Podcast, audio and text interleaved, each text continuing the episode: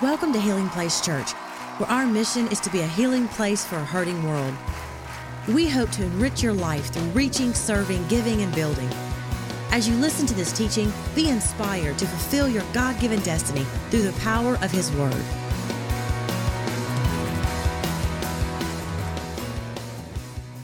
Fantastic, fantastic. If you have your Bibles, turn to the book of Revelation the book of Revelation. We are in a series called You've Got Mail.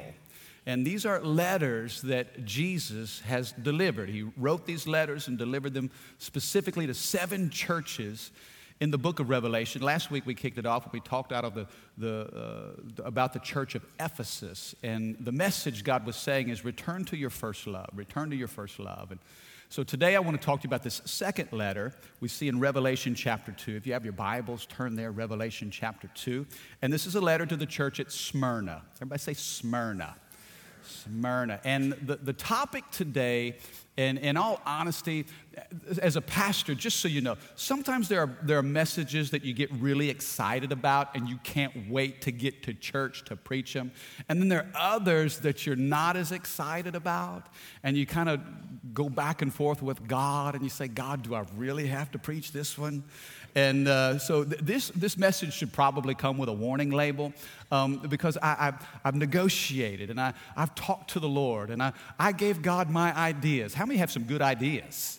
And you just felt like if God had some of your ideas, then things would be able to work out a little differently. And so uh, I gave God some ideas and He shut them all down. And, and so the, the, the topic today, and and I say this because, you know, I want Sundays to be uplifting for people. I want people to leave encouraged. I don't want you to be discouraged. I don't want you to leave with a heaviness on you.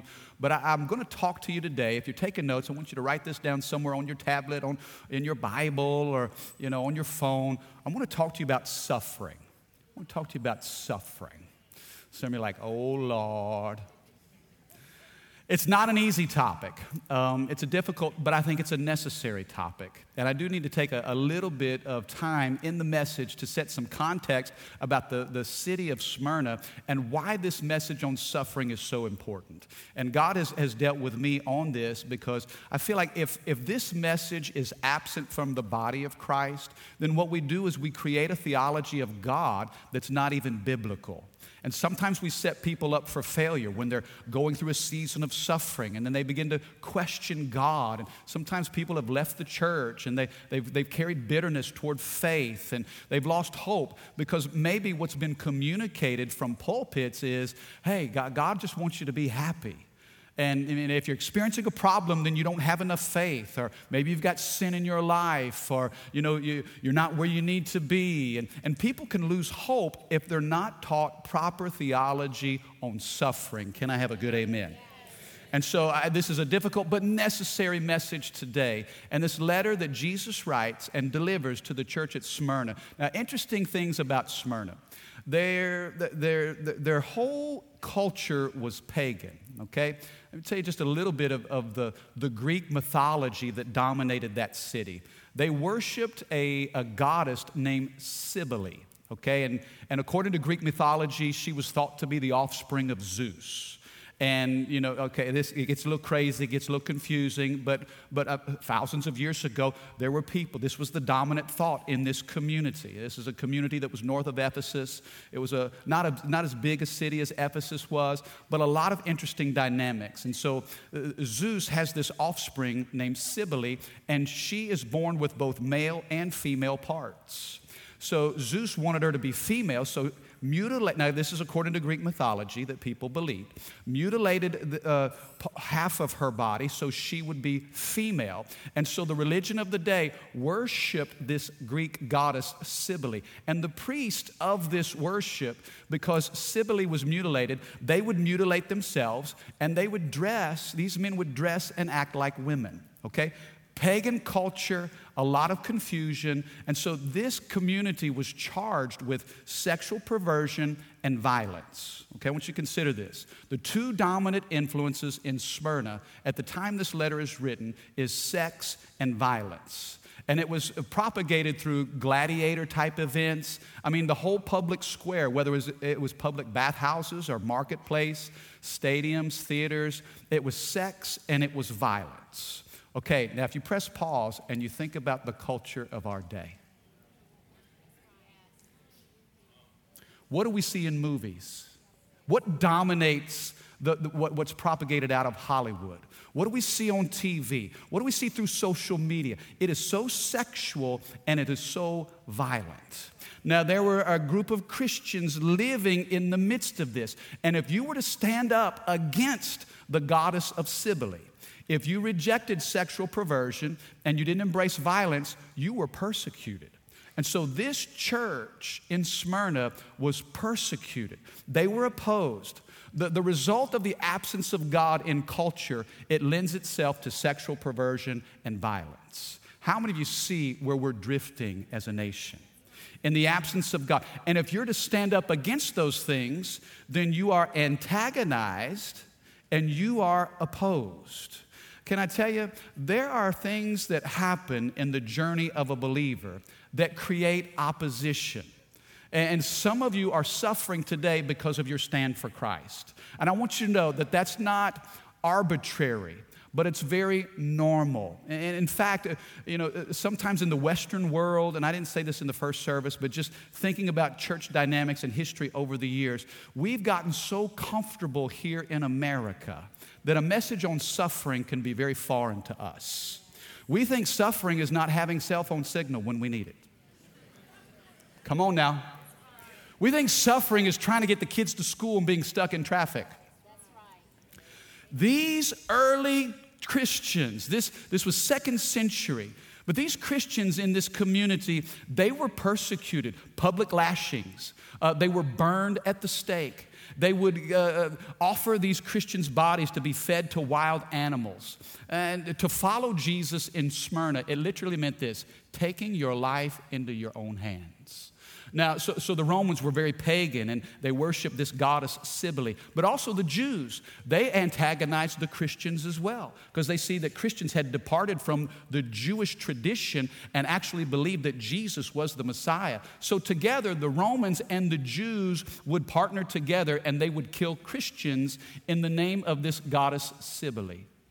In fact, Studies tell us that they would take wood from their own, they would tear down their own homes. These pagans would tear down their barns and their homes and use that wood as fuel for fire so they could burn believers at the stake. Uh, I thought this was noteworthy, and I don't want to spend a lot of time here, but there, the, the bishop of Smyrna, the, the, the, pastor of the church of Smyrna in 155 AD, his name is Polycarp. Okay, how ever heard of Polycarp? A quick little history, okay?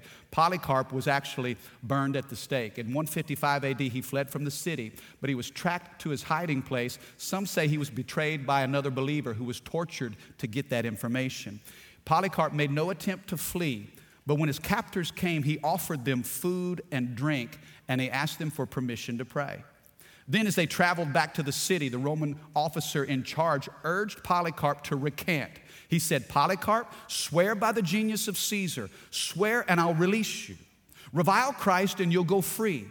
To which Polycarp replied, and this is his famous statement For 86 years I have served him, and he has done me no wrong. How can I then blaspheme my king who saved me? As Polycarp stood there tied to a stake, this is what he prayed O Lord Almighty God, the Father of your beloved Son, Jesus Christ, through whom we have come to know you, I thank you for counting me worthy this day to share in the cup of suffering of Jesus among the number of your martyrs.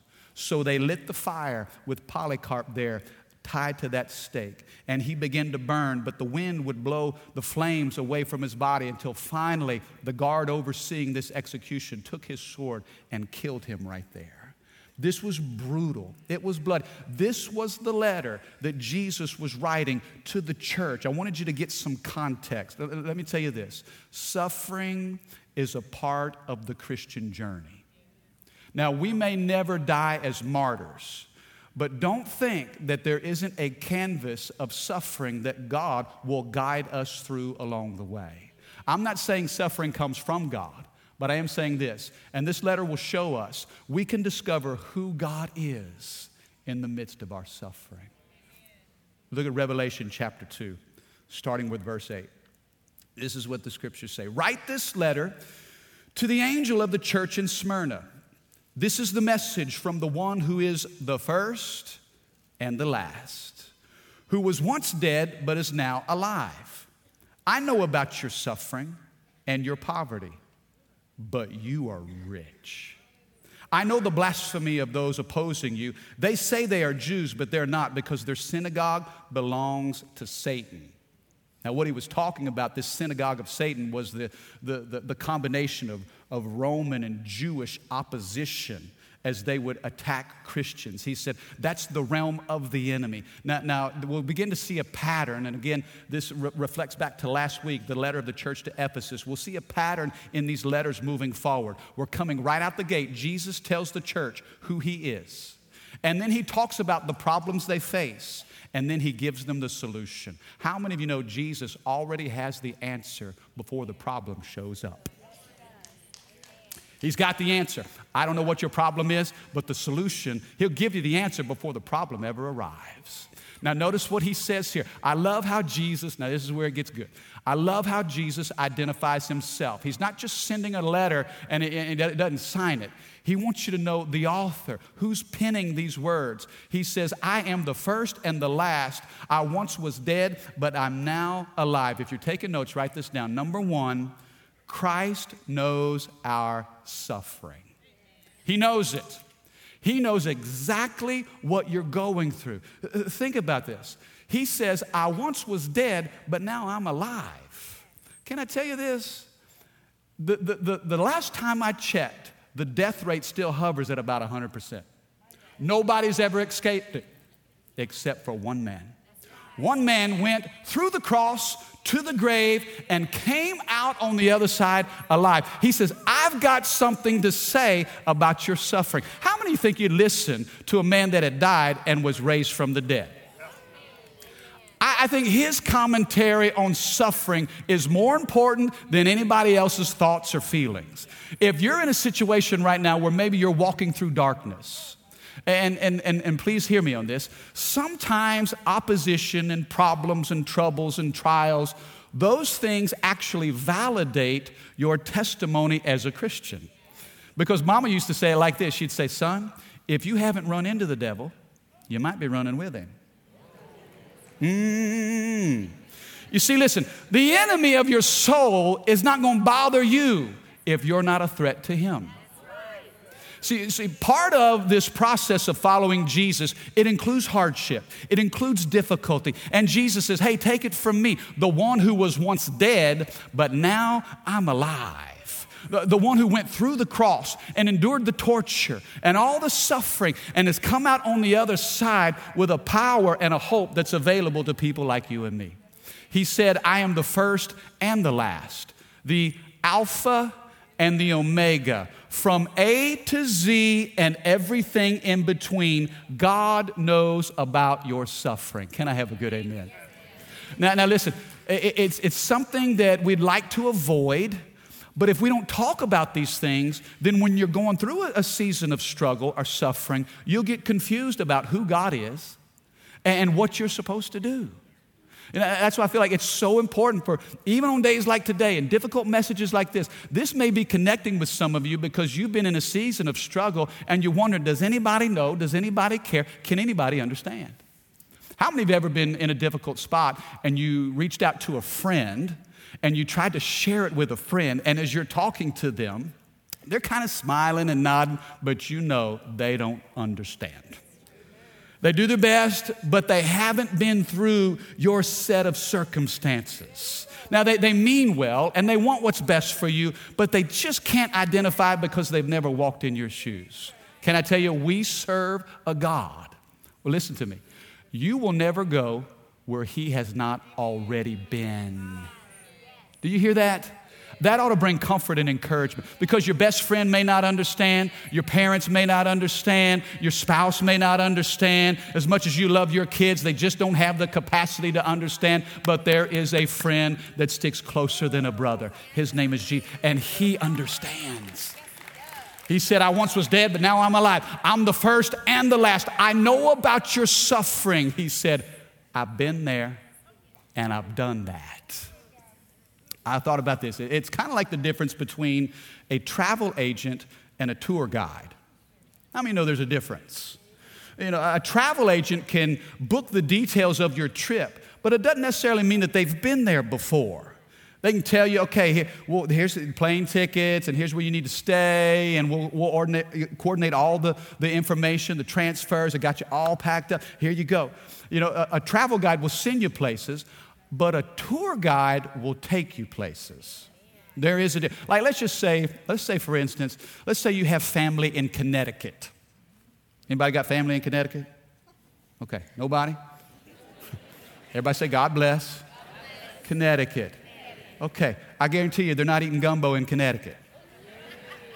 Chowder, maybe, but they don't have the revelation of gumbo like we got. Let's just say your friends from Connecticut are wanting to book a trip and they want a vacation in Prairieville. Why are you hating on Prairieville?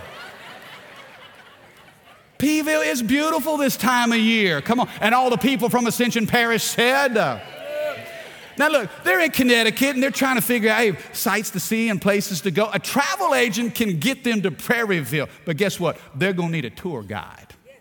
I can take them through Prairieville. I can show them where the Walmart is right there on Old Perkins and Airline Highway. Yes, Lord. Man, I can tell them where Post Office Road is. I know about Highway 621 and Highway 42 and 933. I can take you down Tiggy Duplessis. Joe Sevario, Bobby Sevario. Look, hey, Peeville, we got our own TJ Ribs now. Come on, talk to me. What, what, what, what? You want to go work out? I can take you to Anytime Fitness, where, where uh, I mean, the, just the elite athletes work out at any time. I can tell you all the points of interest in Prairieville. Why? Because I've lived there for 18 years. I can take you up and down the streets. I know where to go because I've been there. Listen, I don't know what suffering you're currently going through, but Jesus knows where to go. He's been there. He's not just sending you to a place that he can't explain or understand. If a guy has, has suffered and bled, been buried and dead, and then three days later he's raised to life again, I think he knows something about our suffering. I love, uh, and this is so poetic, I, I love the language that the New King James puts to Isaiah 53. This is the, the entire chapter is about our suffering Savior. Scripture says he's despised and rejected by men. He's a man of sorrows, acquainted with grief. And we hid, as it were, our faces from him. He was despised and we did not esteem him. Surely he has borne our grief and carried our sorrows. Yet we esteemed him stricken, smitten by God, and afflicted. He was wounded for our transgressions, he was bruised for our iniquities. The chastisement of our peace was upon him, and by his stripes we were healed. All we like sheep have gone astray. Each of us has turned into his own way, and the Lord God has laid upon him the iniquity of us all.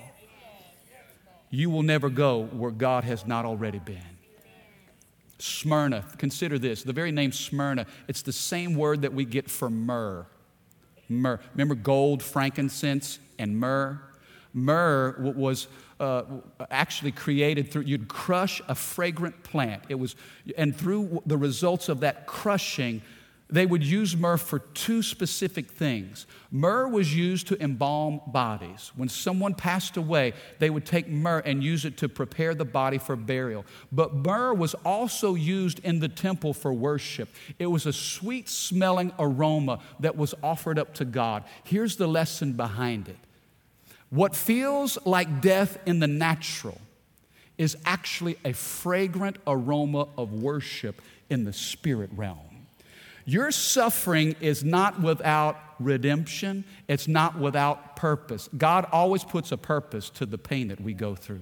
And maybe some of you are here today and you're trying to understand the why behind the what. It feels like death. Maybe death in a marriage, death in a relationship. Maybe you're struggling, death in a dream that you've carried, or something with one of your children. Maybe it's sickness in your body and you feel like you're under this umbrella of suffering. What looks like death in the natural, God says, Oh, I smell something. There's an aroma. If you'll suffer unto the Lord, God says, I can redeem that. Are you with me today? If you're suffering without succeeding, listen to this. If you're suffering without succeeding, someone else will. If you're succeeding without suffering, someone else already did. Let me say that again. I want you to think now. Think, think, think. Put on your thinking cap. There's a combination, a correlation between suffering and success. If you're suffering today, but you're not seeing any success, somebody else will succeed. Your kids will succeed because of your suffering. The, the, that circle of influence, those people that you are leading and mentoring and discipling, your suffering will produce success in those who are coming after you. But maybe you're succeeding today and suffering is far away from you. I want to tell you this somebody else already suffered for you. You didn't get there on your own. The sacrifice of some, somebody paid the price for the success that you're enjoying. Are you with me today? This is so important. Let's move on. Look at, look at the next verse, verse 10. Jesus says, Don't be afraid of what you're about to suffer. Now, this is almost a guarantee. He's saying, if you're not suffering now, you're about to. Thank you, Lord. Yeah, we, we receive encouragement today. Thank you, God. He says, Don't be afraid. Suffering's on its way, but don't be afraid of what you're about to suffer. Paul said in 2 Timothy 3:12, all who will live godly in Christ Jesus will suffer persecution. There's a guarantee. He says, Don't be afraid of what you're about to suffer. The devil will throw some of you into prison to test you, and you will suffer for 10 days. Everybody say 10 days. Now, I want you to underline that phrase in your Bible because some scholars believe that that 10 days is referring to 10 different seasons of persecution in the church under Roman power as it relates to dispensations. Again, this is the second letter out of seven, and so this is the second century dispensations of suffering throughout church history. Some scholars think that 10 days represent 10 stages of suffering, but other scholars think that this is a reference to the book of Daniel. Remember in Daniel chapter 1 when, when Daniel and those three Hebrew boys were in Babylon. The Bible says that everybody was eating from the king's table, but Daniel purposed in his heart. He was not going to defile himself with a portion of the king's meat, but he said, Give us 10 days. Test us for 10 days. Come on, are you with me? In other words, if you'll stand for purity and righteousness during the time of adversity, that 10 day period, it'll be short lived. Here's what I want you to see. The second thought is this number two, all suffering is temporary for the believer. Notice I said for the believer. All suffering is temporary for the, believer. Here's the interesting thing about suffering when you're going through a season of difficulty, doesn't it feel like it's going to last forever? You see, that's where the devil pulls hope outside of men and women. I mean, just drains us of any hope or, or, or strength or possibility of a different outcome. Because when you're in a season of sorrow and suffering, you think it's going to last forever. But the scripture says it's not going to last forever. Let me put it this way Don't you know there's a difference between a week of work and a week of vacation? But guess what? It's still a week. Right? Seven days of work feel very different than seven days of vacation. Come on. Monday morning rolls around, and how many you got that Monday morning blues? Oh, just get me through this week. And it takes forever. Listen, when you're suffering, it feels like everything slows down. Oh gosh. And then man, Wednesday rolls around and what is that? That's hump day. Oh, I gotta just get through this week. If I can, Lord have mercy, this thing will never end. When you're work, a week of work feels very different than a week of vacation. But how many you know when you're going on vacation, Man, you're just all excited and you're packing up, and then you got all your stuff, and you get your car, and you're just rolling, and then you get in and you're getting settled, whether you're going to the beach, you're going to the mountains, going to the lake, going to the camp. Man, you're just excited. And seven days of vacation goes like that. And then at the end of the week, you're like,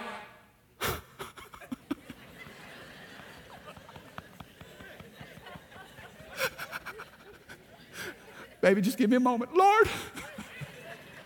And you're thinking, how can I extend this? What can we do? And you know, the kids are all upset, and you're like grieving, you're packing your clothes, and you're driving home, you're thinking, man, where did the time? We just got here.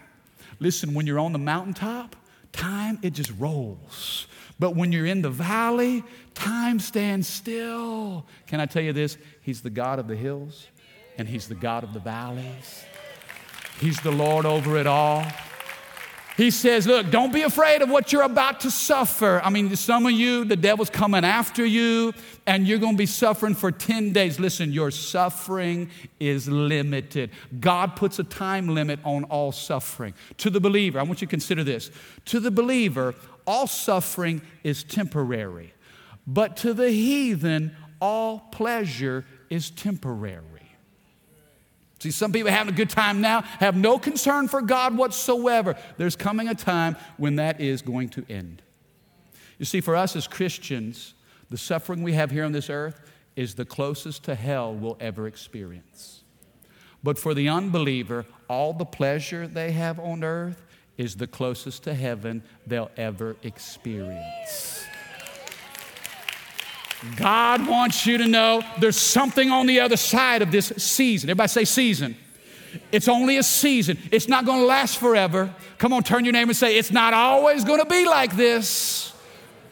You may be in your 10 days that feel like 10 years. You're like, God, this season will never end. God's saying it's temporary. It's temporary. I, I know you're counting the days, but I want you to make the days count.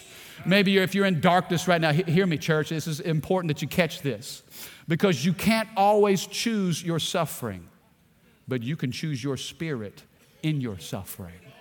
I can't always control what's going to happen around me, but I can make a decision of what's going to happen in me. he's writing this letter and saying, For 10 days, the enemy's coming after you. You know that word suffering there in the Greek? It literally means this being tied down and slowly crushed. So, see, when you're in suffering, it slows down. Being tied down and slowly crushed uh, under the increasing heavy weight of pressure. Everybody say pressure. Some of you feel like there's just pressure on. Well, I feel, I feel the Holy Ghost right now. I'm talking to somebody because you've told somebody just this week, I feel like I'm under so much pressure. Some of you have had difficulty, I feel a word of knowledge right now. Some of you have had difficulty breathing. You've had shortness of breath because you're feeling pressure. You've had anxiety, and maybe you've taken some anxiety medicine and it's not gotten any better. And you've sought the help of doctors and friends, and this heaviness is about to suck the life right out of you. You're feeling pressure. God says, uh, uh, here's, here's the thought that I, and the Lord woke me up in the middle of the night for this. You know, if you take a garden hose, and you're trying to wash your car, you got a little trickle of water coming out the garden hose. But if you were to take your thumb on the end of that hose and put a little pressure on it, what happens to the water coming out of the hose? It goes higher and farther than it could on its own.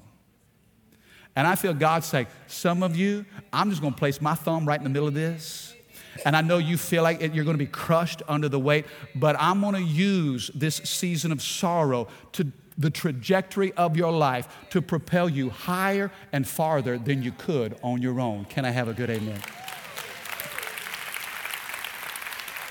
10 days, he says, 10 days. You can't choose your suffering, but you can choose your spirit in your suffering. Paul said it this way in 2 Corinthians 4. He said, We are pressed. Come on, somebody say pressed we are pressed on every side by troubles, but we are not crushed. We are perplexed, but we're not driven to despair. God has something for you. Let, let, let, me finish this, and I want to ask the keys to come out, and I'm going to pray for you here. Look at what he says in verse 10, the last half of this. But if you remain faithful, even when facing death, I will give you what? Mm, come on, hum at me this morning. Mm. There's a crown on the other side of this. See, the devil doesn't want you to see what's on the other side. God knows what's on the other side of suffering. The devil only wants you to see the starting line. God's trying to help you see the finish line. He says, If you remain faithful, even when facing death, I'll give you the crown of life. Anyone with ears to hear must listen to the Spirit and understand what He's saying to the churches. For whoever is victorious will not be harmed by the second death. Here's what I want you to leave with today. I don't know how many times we preach on suffering or how many moments you've heard a, a message like this, but I think this is, this is right now for some people. This is a, a, a now word for you. God uses suffering to produce something of worth in us. He uses suffering to produce something of value. You say, Mike, where is God? I feel like God has abandoned me. No, no, no. God uses suffering not to abandon us, but to develop us. God isn't the source of our suffering, He's the source in our suffering.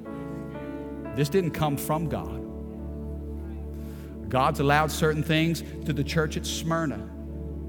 I mean, they, they were fed to lions, they were burned at the stake, they were tortured. And God said, if you'll suffer well, there's something on the other side. Something on the other side of this. Listen, we've got to get an eternal perspective when it comes to suffering. You know, yesterday afternoon, I, I told you about the funeral that we hosted. And many of you know Steve Ware. Steve, uh, he was our kids' pastor for a number of years. Steve and Gayla, just precious. I mean, sons and daughters of this house. Uh, Rachel and I met Gayla when she was 15 years old, student at Parkview. She had just lost her dad. Started coming to the youth group, and, and I feel like God put us in, in Gayla's life almost as spiritual parents, just to love her and watch her grow up. And, you know, she, she and Steve got married, which was a miracle in and of itself. Steve loved that girl. I mean, chased her for years. I said, Steve, you don't have a chance, man. She is way out of your league. And when they got married, all the single guys in the church felt hope coming to them. Because if he could end up with a girl like that, then God, maybe you got something for me. Steve just full of life. I mean, so much fun. He did a number of things here at the church, worked in college ministry. He was one of our, our campus pastors at our video campus. But he served the longest stint in kids ministry. And they would, I mean, he's, he's just a kid's magnet. Uh, children drawn to him. So much fun. Our middle daughter, Michaela, gave her life to Christ at a kids' camp that Steve and Gayla put on. Just sowed so many good seeds, planted so many great things. And know, for two hours yesterday afternoon from this stage, and even Gayla stood up here under such strength and grace. Listen, she'd suffered, walking through a, a, a, a path of pain, just holding on, believing for Steve's healing. She stood up here yesterday, talk about learning how to suffer well with such grace and with a touch of God on her life as she honored her husband and spoke to her kids. It was remarkable. And Steve had come to me about a year ago, and he sat down with me. He said, Mike, don't tell Gayla that we're having this meeting. But he said, I planned out my funeral, and here's how I want it to look.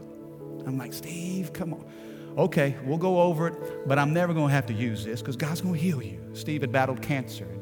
Two years, just had a, a, a courageous but a very difficult battle with cancer. So, in, in the things, all the songs planned out, and the scriptures he wanted, and you know the, the different video components. And, and he, he said, in, in these arrangements, he said, I want you to preach my funeral from my Bible. And he, here's what he said He said, Start wherever you want to and go wherever the Lord leads. And so I got his Bible from Gayla this week. Stephen passed away on Wednesday, and uh, he went to go be with Jesus. Sometimes God will take sickness from your body, sometimes He'll take your body from sickness. And as we gathered on the sixth floor in that room, 6009 stood around that bed, and we just sang Amazing Grace. And we just offered up worship to the Lord. He saw our suffering, He saw Steve's suffering. Steve breathed his last Wednesday morning, or Wednesday afternoon about 1.30. So I went back to those notes wanted me to preach his funeral from his Bible. So I took his Bible, big old thick study Bible, opened it up in Proverbs, in Proverbs chapter 18. Verse 24, I saw he had underlined verse 24. Bible says there's a friend that sticks closer than a brother. And he wrote in all caps the name of Jesus. You back up to verse 22, and I saw that verse, he had it underlined. It says, He that finds a wife finds a good thing and obtains favor from the Lord. He put his wife's name, Gayla, all caps, exclamation point. God, Gayla. Okay, let me look at the rest of this chapter. Verse 10. He had that verse underlined. It says, The name of the Lord is a strong tower. The righteous run into it and they are safe. Beside that, he wrote the name Dale Earnhardt. Well, I guess I know what his priorities are God, Gayla, and NASCAR. Come on, somebody. Heard so many friends sharing stories about how their life had been impacted by Steve. And you know what was unique about this? Two videos were played of Steve preaching the gospel. He preached his own funeral. One of those videos was a 10 minute clip of him standing on this stage back in 2012 and he preached to VBS, hundreds of kids, and he preached John 3:16. And there he was, just in perfect health. And man, just uh, you could see the life in him, the passion that he had for those kids, kids getting saved. Back, back in 2012, 10 minutes the gospel went forth. They also showed a second video. It was a video that was taken weeks before he passed away sitting in a chair, didn't have much strength. His body was just eat up with sickness. Voice was raspy because cancer had just, I mean, his lungs, it was, it was everywhere. And you know what he said? In that video, he said, faith is not an outcome. Faith is an outlook. And I thought about those two videos the picture of perfect health and the other picture of a body that had been racked by pain and suffering. And guess what? He was declaring the goodness of God in both. When Steve breathed his last, guess who was waiting on him?